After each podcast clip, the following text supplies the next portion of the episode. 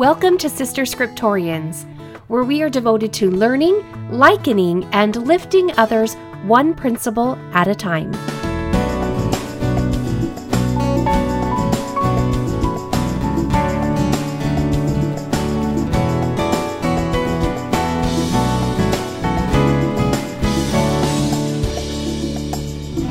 Let God Prevail, Day two. How did it go yesterday? Were you able to practice mercy?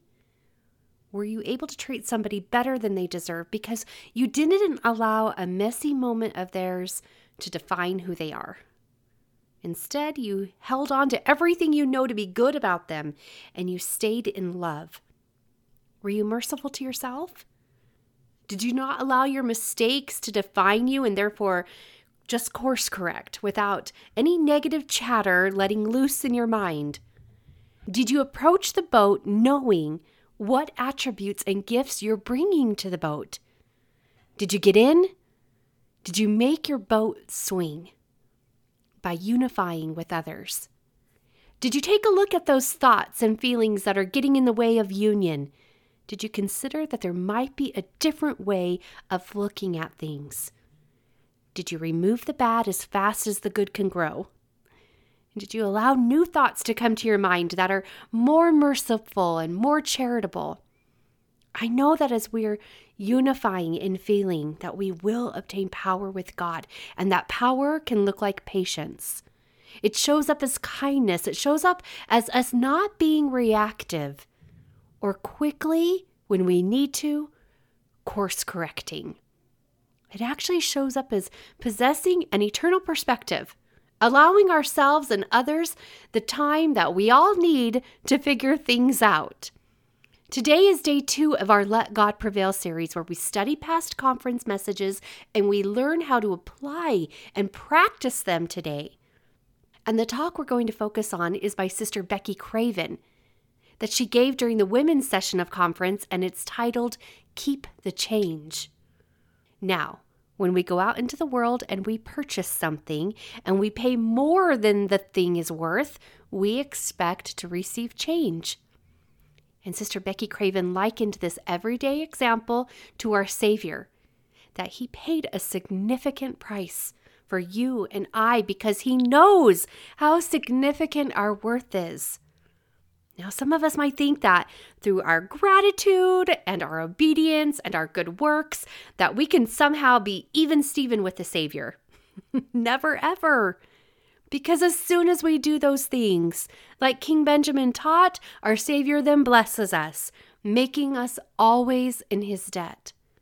You see, unlike our worldly interactions, where change is given if we pay too much, the Savior says to us, keep the change. And what change is he talking about? Change is repentance. Now, repentance used to have a really heavy meaning for me. It used to mean that my mistakes carried a lot of weight, that I was bad, that there was something wrong with me. It used to mean that percentage points of my worth were being taken away because I hadn't behaved or spoken correctly. And I really identified with Sister Craven's example, who appears to maybe at least be able to understand my past thinking. I identified when she likened it to the children's game, Chutes and Ladders, that she would be doing so, so good, and then she would make a mistake, and she felt like she would be sliding backwards down the slide, falling behind. And I'm so grateful that that is not how repentance is. I like how she also talked about King Benjamin's people, how they experienced a change. They no longer had a disposition to do evil, but they wanted to do good continually. How many of you want to do good continually? Yes, I think most of us feel that way. That is a change in us. That change is repentance. That truth that you feel is your desire to partner with God. That is you taking your heart and your will and you're turning it towards Him. Have you looked at the Bible dictionary definition of repentance? The Bible dictionary says that repentance is a change of mind, a fresh view of God. It is a fresh view of yourself, and it is a fresh view of the world. And that doesn't sound so scary, does it? That actually tells me that repentance is part of the anticipated experience here in mortality. That all of those feelings that I used to have about repentance, they were lies. You see, as we're supposed to put off the natural man, the gift that we have been given, which makes it all possible for us to put off that natural man, is repentance. So, repentance is supposed to be used. It is given to us so that we can say, wait a second, I've changed my mind on this. And I turn my heart and my will back towards God. And I want to observe and learn and look at him and see what he would do. Sister Craven also likened it to her hobby of hiking.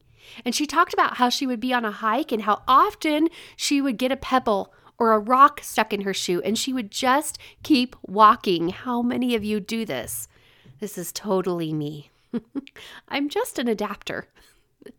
And she said that she would then stop after a while, and she would finally dump her shoe, and she would be astonished at how long it took her to stop and to then get rid of that rock. She was surprised that she was willing to live in discomfort for so long instead of just getting rid of the annoying and the agitating rock. How many of you are living in discomfort right now? How many of you have some poor habits, some unrepentant sin, some self-defeating thoughts, or negative attitudes that are agitating and annoying you? How many of you desire to be kinder? To be rid of the reactivity towards others? How many of you desire to see a different way, a way that isn't so painful? What you really desire is to change your mind about something. Maybe you desire a fresh view of yourself, of God, or of the world. Now, I know that repentance is personal, and that there are some things like certain sins that require priesthood assistance. But if you're looking to change your mind about yourself, about God, and about others, if you realize that the perspective that you have had on life is causing you some unnecessary pain, if you're curious that there might be a different way, contact me at sister scriptorians dot com and sign up for a free mini session. Let's chat for thirty minutes and see if I can give you some tools or help you see things in a way that feels lighter and more hopeful.